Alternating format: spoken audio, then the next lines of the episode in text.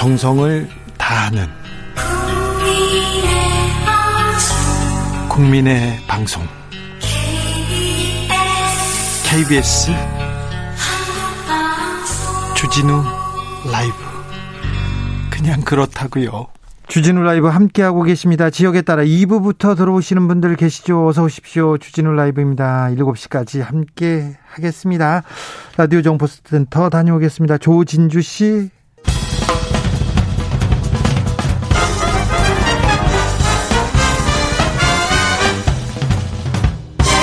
훅 인터뷰 미래는 과학기술 시대입니다. 박정희 대통령께서 경제개발 5개년 계획으로 과학기술 발전시켜 제 한강의 기적을 만들어냈습니다. 저 안철수 그 뒤를 이어 제2의 과학기술 입국을 통해 제2의 한강의 기적 반드시 만들겠습니다. 여러분, 내 후보 비교해 보십시오. 너무나도 차이가 많습니다. 저 안철수 유일하게 회사 만들고 돈 벌어본 사람입니다. 세금 퍼주기 한 사람들과는 다릅니다. 저는 국고를 바닥내는 사람이 아니라 국고를 채울 사람입니다. 동의하십니까? 대구에서 선거운동을 시작한 안철수 후보의 연설 듣고 오셨습니다. 안철수 후보가 쏘아 올린 야권 단일화 연일 기싸움 이어집니다. 안철수 후보의 제안에 대해서 윤석열 후보는 10분이면 된다. 단판으로 하자 이렇게 얘기하는데 안철수 후보 오늘도 빠른 시일 내에 결정하라고 통보했습니다. 윤석열 선대위에서는 계속해서 안철수 후보의 사퇴를 요구하고 있는데요. 이 부분에 대해서 단일화는 가장 큰 변수로 떠올랐습니다. 윤석열 선대위의 김병민 대변인 어제 얘기했고요. 오늘은 안철수 선대위의 입장 들어봅니다. 최진석 국민의당 상임선대위원장 안녕하세요. 안녕하십니까? 네. 선생님? 네. 제가 선생님 지금 나홀로 읽는 도덕경 이 그 지금 어, 구장에서 10장 넘어갈 때 이렇게 읽고 있습니다. 물, 구장이 물러날 순간에 대한 얘기인데 네. 네. 단일화 단일화 얘기가 계속 나옵니다. 그러니까요. 그 단일화를 하기 단일화를 안철수 후보가 제기한 이유가 네, 제기했죠. 예, 예, 그 안철수 거기 저 완주를 하는 것이 목적이었는데 네. 사회적으로 너무 단일화 이슈가 커지니까 예. 거기에 대해서 어떻게든지 반응해야 되겠다. 예. 그리고 또뭐 정권 교체가 안 되면은 안철수 책임이다. 예. 막 이런 말도 있고 그래가지고 압박하니까. 갑자기 그냥 단일화 하자 예. 했는데 그 상대방은 단일화할 의사가 없고 네. 어 그래서 지금 뭐이좀 예, 소강 상태인 것 같습니다. 예. 어, 도덕경이 선생님의 책 도덕경 10장이 예. 무지의 태도인데 예. 좀 무시하는 것 같습니다. 국민의힘에서는. 그 그렇죠. 왜냐면은 단일화를 할 의사가 없으니까 네. 어, 무시하거나 조롱하거나 네. 또 겁박하거나 네. 어, 그런 것밖에 할 수 없지 않겠습니까? 국민의힘에서는 뭐 단일 안 해도 이긴다 이렇게 생각하나요? 어, 그 내부 사정이 제가 모르지만 그분들의 태도를 볼때 네. 어, 이- 그, 그렇게밖에 읽을 수 없죠. 아마, 어, 단일화 안 해도 이기니까 이 권력을 왜 단일화 해가지고 나눠 먹어야 그렇죠. 우리끼리 다 먹자. 네. 그런 분위기가 있는 것 같습니다. 그런 것 같습니다. 그런데 아무튼 상대 당 아무리 좀 당의 어 뭐라고 당 당의 그 위세가 조금 다르다라고 하더라도 네. 이 존중하는 태도보다는 좀 조롱하는 태도 이 부분에 대해서 국민의당에서는 굉장히 좀 속상할 것 같아요. 어, 속상한 것보다도 좀 안쓰럽죠. 안쓰럽습니까? 예, 우리가 왜 이렇게 최소한의 에, 품성이 네. 흐트러지지 않으면서 예. 무슨 일들을 서로 하면 좋지 않겠습니까? 그렇죠. 예, 예. 네. 저 물밑에서 실무자간 더 얘기가 진전되거나 그런 건 없습니까? 없는 것 같습니다. 왜냐하면 제가 모르는 아, 모르니까? 예, 예, 네. 예. 어, 단판을 통한 단일화다. 단일화. 그렇게 단판을 통해서 단일화가 될 가능성도 있습니까? 그 단판을 통해서 하는 단일화를 저희들이 왜 싫어하냐면요. 네. 그는 아마 그 권력 연합이 될 가능성이 커요. 그렇죠. 자리를 얻고. 그렇죠. 그런데 우리는 권력 연합이 아니라 네. 정책 연합을 하고 싶은 거예요. 아하. 왜 그러냐면은 단일화 이후에 정권 교체를 하더라도 네. 정권 교체 이후가 문제거든요. 그렇죠. 이 국정 운영이 순조로울 리가 없어요. 예, 예. 혼자 해가지고는. 네. 그러니까 단일화를 제기하는 거지. 네. 뭐 자리 를 몇 개 나누고 무슨 권력 나누기 때문에 단일화를 하는 건 아니거든요. 나누기로는 권력 나누기로는 국민들한테 감동을 줄 수도 없고요. 감동을 줄 수 없죠. 네. 실망만 줄 거고 네. 감동과 실망 차원을 넘어서서 네. 권력 나누기를 해가지고는 국정 운영을 순조롭게 할 수가 없어요. 네, 네. 알겠습니다. 그런데요. 단일화 얘기를 하는데 예. 국민의당, 국민의힘 예. 그리고 안철수 후보와 윤석열 후보 조금 어, 철학은 좀 일치합니까? 그러니까 그 철학부터 일치시키자는 거예요. 그래요? 예, 왜 그러냐면 안철수 후보가 기자회견에서도 말했듯이 혁신 과제와 정책 비전에 예. 공통점을 찾아서 예. 그걸 놓고 경선을 하자. 예. 이거거든요. 네. 왜 그러냐면은 철학적 철학이 권력을 앞으로 나아가게 하고 권력 간의 예, 접착제 역할을 하거든요. 예. 근데 철학이나 정책의 비전이 어, 합의되지 않은 상태에서 그냥 단일화만 하면은 다시 권력 나누기가 된단 말이에요. 그러니까 그렇죠. 그건 오래 갈 수가 없어요. 그러니까 그렇죠. 이 일단 그 공통적인 어, 정책 과제부터 찾고 예. 그래서 공통의 철학을 갖자. 그렇게 하고 경선을 하자 이거죠. 철학이 있어야 있어야 비전도 보이고 정책도 만들 수 있는 거 아닙니까? 어르신 말씀입니다. 그런데 그 윤석열 후보의 철학, 정치 철학을 발견 잘 좀 파악하셨습니까? 그렇지 파악이 잘 안 돼요. 그러니까요. 예, 예, 예. 안 됩니까? 아니 철학의 대가 최진석이 파악을 못하면 어떻게 합니까 국민들은? 어, 그러니까 어디다 숨겨놓으셨는지 모르지만 저, 저, 저는 좀 파악이 안 돼요. 아 그렇습니까? 철학 자체보다도 이 나라를 어디로 끌고 가겠다 네. 하는 것이 안 보여요. 아, 그러게요. 예. 네, 박보영님께서 철학 일치가 하루 아침에 됩니까? 공정과 상식이라고 외치고는 있는데 잘 보이지 않는다 이렇게 얘기하는데. 아 근데 공정과 상식도요. 네, 무엇을 위한 공정과 상식이지. 그렇죠. 공정과 상식 자체가 목적은 아니거든요. 정권 교체가 목적이 될 수는 없죠. 예. 그렇죠. 무엇을 위한 정권 거치죠. 그렇죠. 예. 근데 아직 못 찾으셨습니까? 어, 저, 저는 아직 못 찾았습니다. 아, 제가 부지런히 찾았어도 못 찾은 겁니다. 그렇습니까? 부지런히 찾았는데도 예, 예. 저기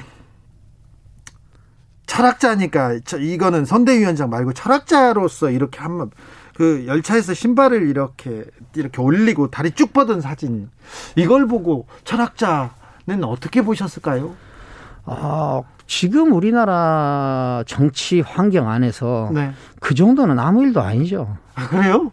왜냐하면 그보다 더 더한 일들이 더한 일들이 네. 예, 있는데 그 정도가 무슨 일이겠습니까? 그리고 어그정 저는 에, 공중 도덕을 네. 예, 전 지키지 않은 이런 문제도 있고 예. 또뭐 그러니까 국민의힘에서는 또 담배 피는. 저또 이재명 네. 후보의 어떤 거 사진을 또 내고 이러는데 아 그냥 저는 그 정도는 그냥 가십으로 넘어가도 된다고 생각합니다. 그렇습니까? 예, 예. 그것이 그분의 무슨 뭐 근본적인 문제까지 예, 제기할 정도는 저는 아니라고 봅니다. 네. 예. 그리고 지금 그 정도는 아무것도 아니게 돼 있어요 지금. 그렇죠. 그보다 큰더 일들이. 네. 그보다 더 한 일들이 얼마나 많은데요. 네. 아무튼 지도자의 품격 이런 거 생각하게 됩니다. 그렇습니다. 네. 예, 그러니까 저는 그 지도자의 품격을 생각해야 될 정도면은 이제 지도자는 리더거든요. 네. 리더의 핵심은 뭐냐면은 모범을 보여주는 겁니다. 예. 그런데 이 국민들이 이해를 해줘야 되는 형편이니 그래서 저는 이게 그 우리나라가 김대중 대통령 때까지는 어 최선의 선택을 하다가 네. 그 다음에 어느 순간부터 차선의 선택을 하다가 지금은 차악을 선택해야 하는 단계로 정치가 추락했다. 네. 여기서는 기품이나 품격이나 모범성은 아예 찾아볼 수도 없고 네. 누가 더 누가 더 조롱하느냐 네. 아, 뭐 네. 이런 것으로만 하고 있으니까 이거 사실 이 정치 환경이 상당히 그 중요한 교육 환경인데 네. 자녀들한테 보여주기도 민망하고 네. 그 대통령 후보들을 놓고 자녀들하고 대화를 나누기가 껄끄러운 상황이 돼 버렸잖아요. 예. 그건 그건 뭐 맞습니다. 아, 예, 그런데 또 그 유권자들 또 그런 문제는 전혀 아무것도 아니다. 네. 어, 그냥 어, 내가 어느 어, 어느 진영에 속해 있고 네. 어느 진영에서 내놓은 후보냐만 가장 중요하지. 네네. 그분들이 인격이 품위가 있든 없든 공과 사를 구분하든 구분하지 않든 이런 것은 다 모두 다 상관없다. 지금 이런 어, 지경이 되어 있는 것 같습니다. 네. 8825님께서 안철수 후보 단일화 절대 없다고 했는데 언행 불, 불일치 아닌가요? 이러면서 비판하는 의견 주셨습니다. 아닙니다. 이 지금 우리는 지금 완주하고 있습니다. 네. 예, 완주하고 있는데 완주 과정에서 예. 단일화가 가장 중요한 이슈가 되고 논란거리가 돼 있는데 예. 그 문제에 대해서 어떤 식으로든지 반응하지 않고는 네. 우리가 완주하면서 제시해야 될 미래 비전이랄지 네. 정책 과제들을 하나의 그 이 어떤 그, 그 토론거리로 올려놓을 수도 없는 상황이 됐어요. 지금 네, 네. 이미 지금 저 단일화 위에는 어떤 것도 나한테 누가 묻지를 않아요. 그러니까요. 예, 그러니까 이걸 어떻게든지 정면 돌파해야 네. 되겠다라고 나온 겁니다. 지금 안철수 후보는 지금 완주하는 노력을 계속하고 계십니다. 네. 예, 예. 어, 1750님께서 덜 나쁜 후보를 뽑아야 하는 국민들은 속이 탑니다 얘기하셨습니다. 안철수 후보가 요청한 국민 경선 방식. 국민의힘에서는 이거 여론조사 안 된다. 민주당 좋은 일만 시키는 거다. 이렇게 반대하고 있습니다. 어, 그거, 이 근데 뭐든지 하기 싫으면요. 네. 그, 해서는 안 될 이유가 5천 가지도 넘습니다. 네. 어떤 일이든지. 네. 예, 그것은 하기 싫어서 그런 거고, 네. 어, 뭐, 역선택이랄지 이런 거 뭐, 어, 거기 저 당 대표도 이야기하지 않습니까? 역선택 이야기한 거는 자기가 불리할 것 같은 것이니까 이야기하고, 그 다음에 이것은 국민의힘의 암적인 그 문제다. 네. 그러니까 역선택 이런 거 이야기하면 안 된다고 이야기해놨거든요. 네. 그런데 지금 뭐 역선택 이야기가 나오고 이런 거 보니까 네. 그분들도 그 이게 내로남불이죠. 네. 예. 2507님께서 선거법부터 좀 바꿔야 될 것 같아요. 사표가 될까 봐요. 거대 양당 정치구도 점점 견고해집니다. 균열을 네. 내기가 어렵고요. 또 새로운 정치 세력에 대한 그 싹을 찾아보기도 어렵습니다. 그렇죠. 네. 예. 이거는 어 지금만 그런 지금은 더 악화되고 더 공고화된 면이 있는데 네. 이게 지금 조선시대 때부터 이어져 오는 거예요. 예. 아, 지금 그 거대 양당, 예. 그 거대 양 진영의 기득권 아, 싸움으로 네. 지금 이 정치판이 형성이 돼 있어 버리죠. 그렇죠. 고착화돼 있단 말이에요. 네. 그러니까 새- 새로운 세력이 형성이 돼야 새로운 미래도 열리는데 네. 이 공고한 그이이 기득권의 두 벽을 네. 어, 넘기가 어려운 구조로 돼 있습니다. 그래서 예. 우리 당은 무조건 옳고 저, 저 당은 악마다. 이렇게 예. 생각하는 사람들이 더 많아지는 것 같아요. 점점 더 많아지죠. 네. 그래서 지금은 어 경쟁이 아니라 전쟁이 돼 버렸어요. 예. 아, 그래서 어, 자기 진영과 다른 사람은 어, 우리와 다른 생각을 하는 사람이 아니라 지금 악마가 돼 있거든요. 네. 그러니까 그런데 나라가 이 급격히 추락할 때 나타나는 현상이 세 가지가 있는데요. 네. 하나는 정치 갈등, 예. 정치, 정치 갈등. 그다음에 사회 분열, 네. 사회 분열. 그 다음에 인기 영합주의, 포퓰리즘. 네. 이 세 가지가 지금 우리 사회에 그대로 다 나타나고 있습니다. 예. 그래서 우리는 정치가 진화한 것이 아니라 김대중 대통령 이후로는 계속 정치가 추락하고 있거든요. 아, 그런가요? 정치가 추락하고 있죠. 네, 네. 예. 오태규님께서 그러니까 하기 싫다는데 왜 자꾸 단일화를 하자는 거예요? 얘기합니다. 문제는 시간인데요. 예. 선거운동 뭐 전력을 쏟아도 모자랄 판인데 이렇게 예. 단일화 이슈가 계속 나오면 예. 어, 안철수 후보는 비전을 얘기하기에 정책을 얘기하기에 또 좋은 일만은 아닐 것 같아요. 아, 근데 이게 분명히 해야 될 거예요. 안철수 후보가 단일화를 제기해서 단일화 문제가 생긴 게 아니라 예, 예. 단일화 문제가 이미 가장 큰 논란거리가 돼 있기 때문에 네. 안철수 후보가 그것을 정면 돌파하려고 제기한 거예요. 네. 예. 철학자로서 이렇게 책 읽고 예. 연구하시다가 현장에서 본 대선은 어떻습니까?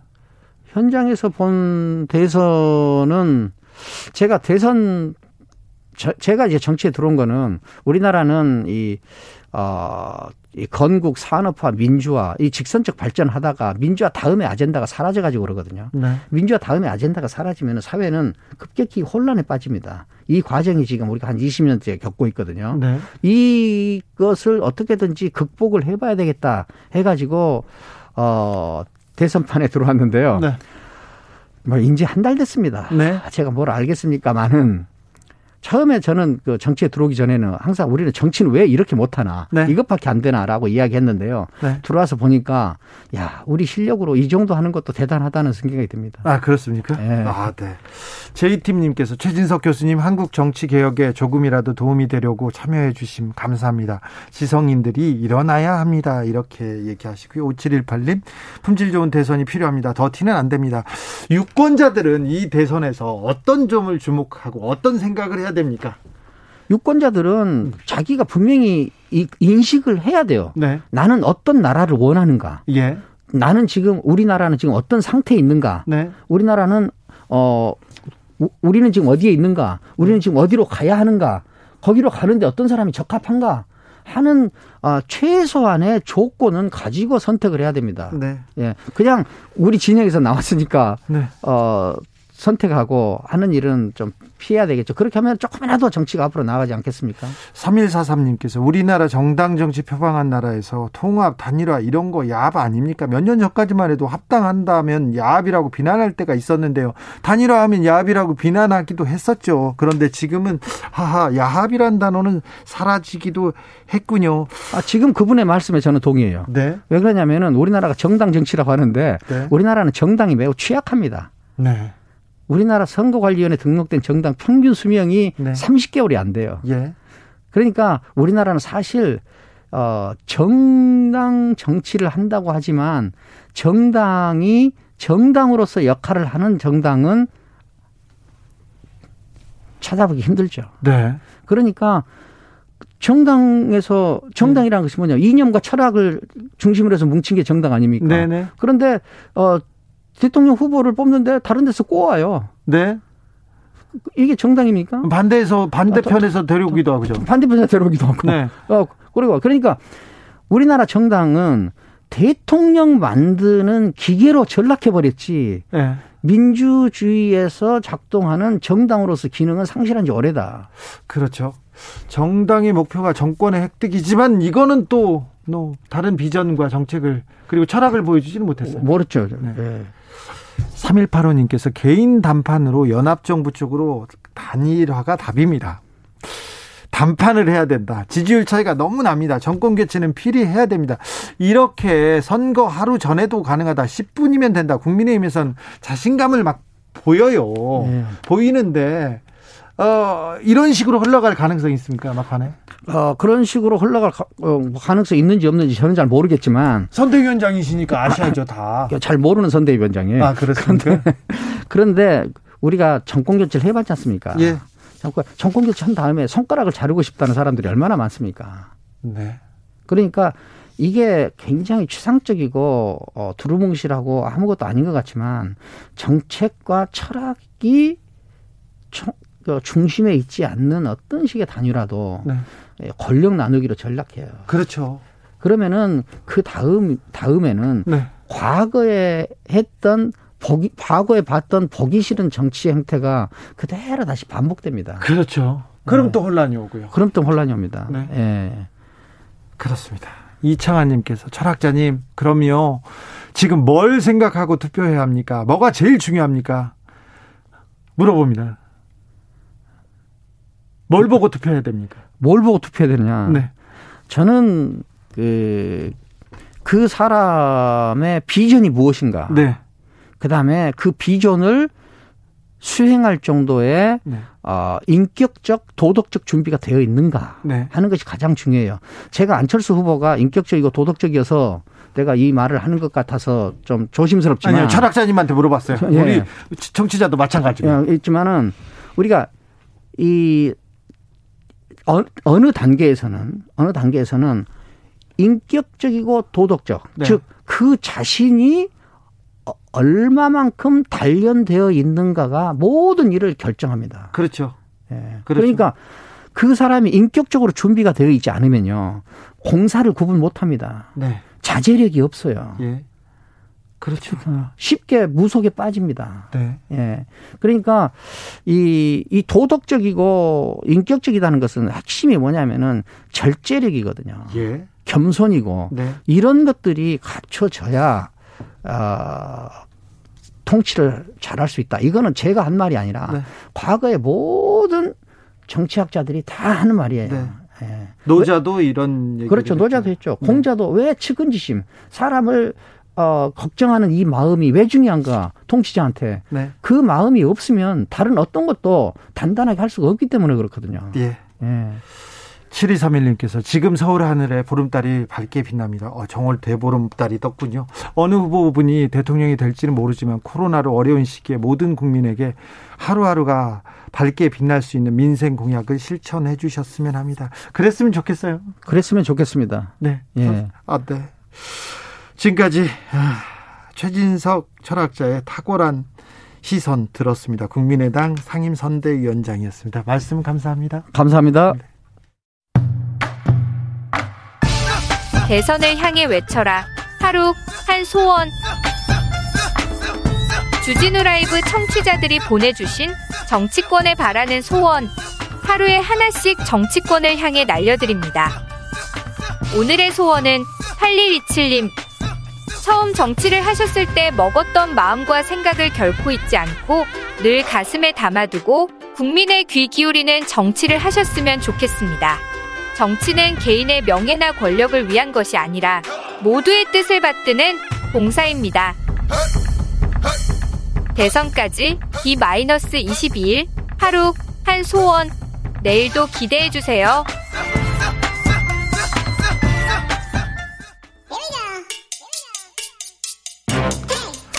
뉴스를 향한 진지한 고민 기자들의 수다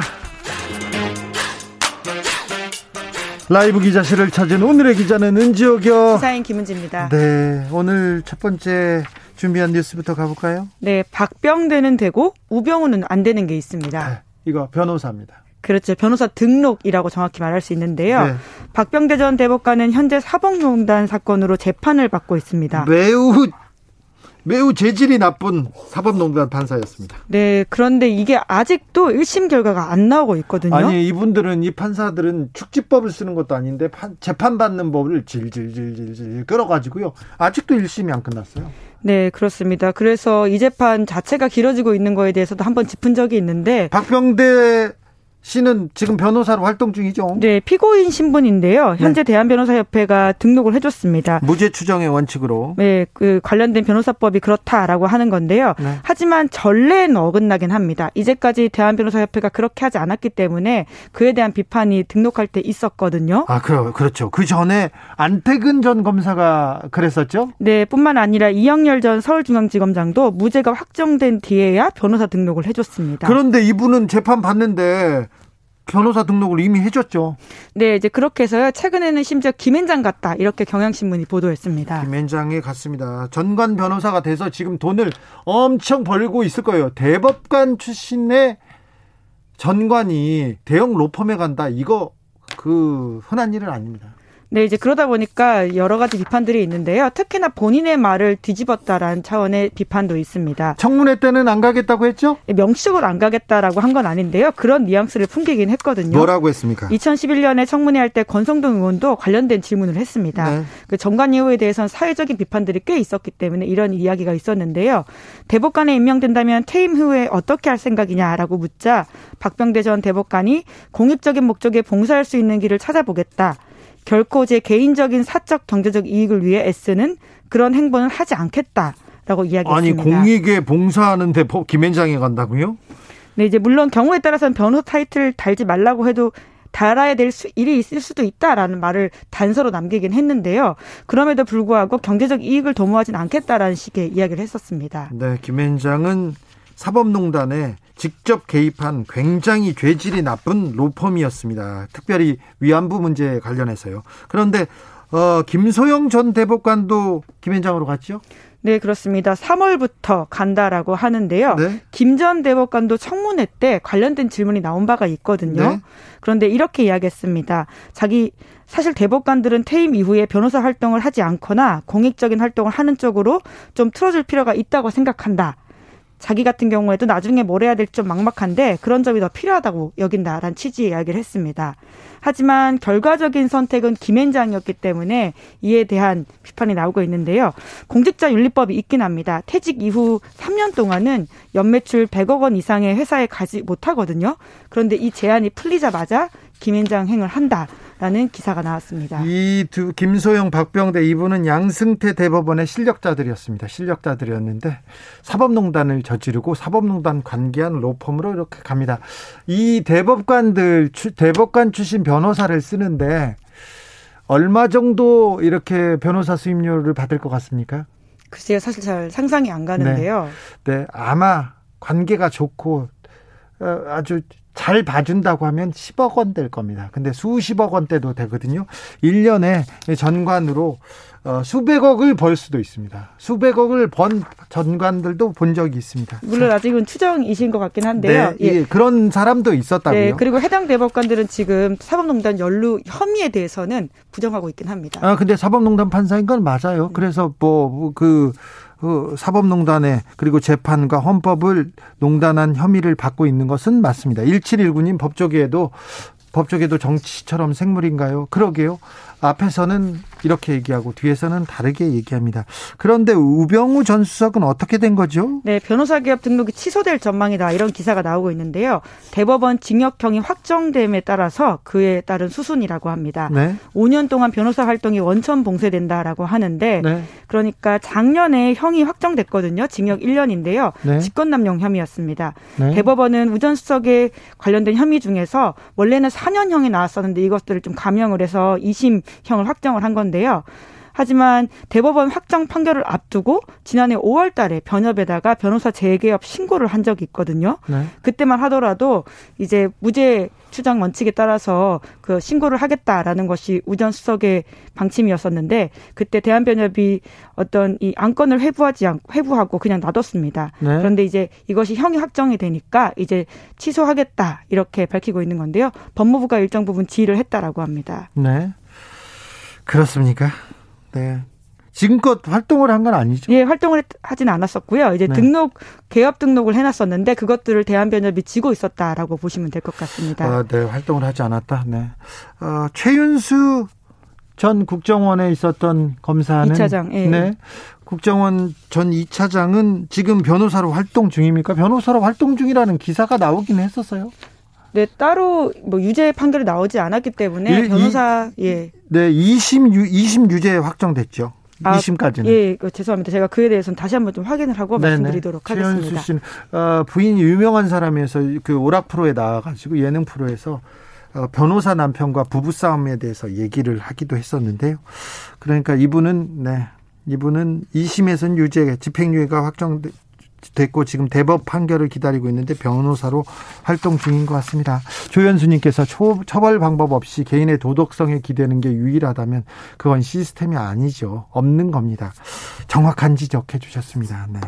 아무튼 어, 농단 사건 사법을 농단하고 국정을 농단한 사람들인데 이런 사람들이 좀 벌을 받는 거는 좀 봐야 되고 이러면 안 된다는 걸 좀 남겨놔야 되는데 역사책에 좀 적어놔야 되는데 아 좀 그런 부분이 부족한 것 같아서 좀 안타깝습니다. 네, 계속 잊히지, 잊혀지기만 기다리고 있는 게 아닌가 이런 생각하게 되는 경우가 많습니다. 네, 최, 우병우 전 수석, 최윤수 전 국정원 차장 아, 어떻게 되는지 저희들은 꼼꼼히 계속 챙겨보고 여러분께 말씀드리겠습니다.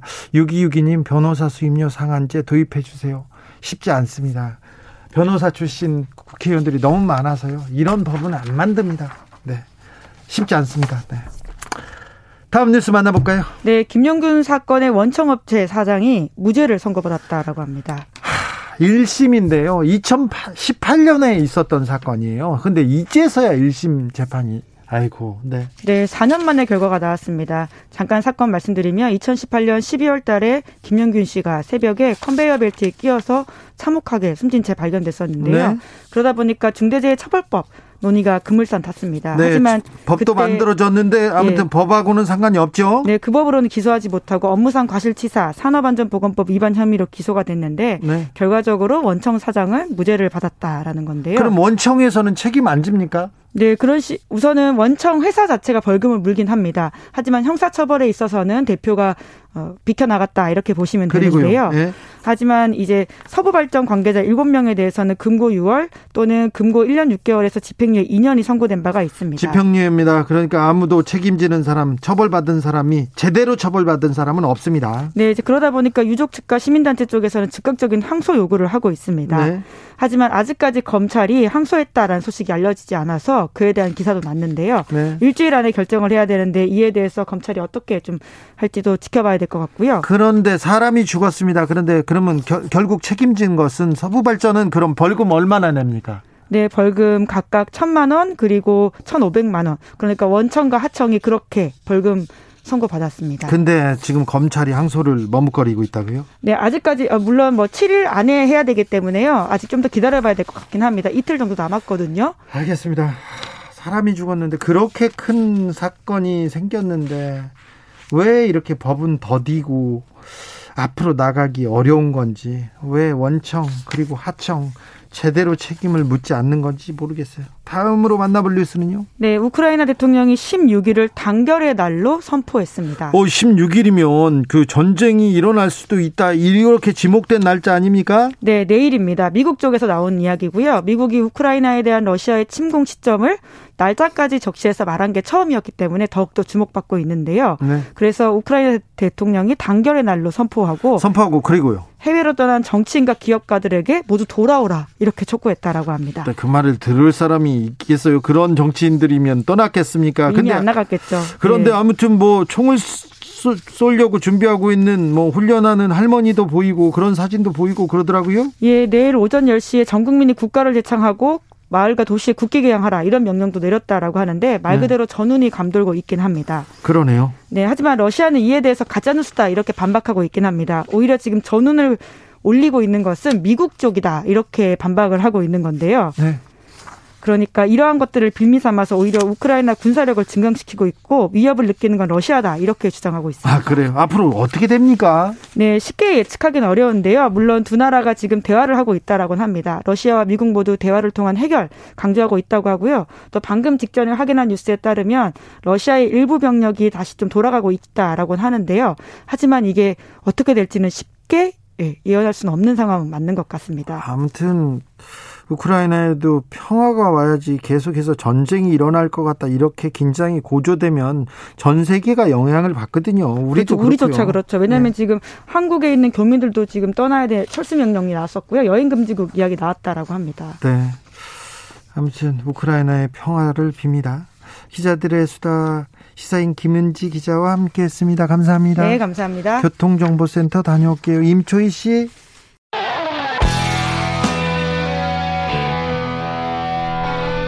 스치기만 해도 똑똑해진다.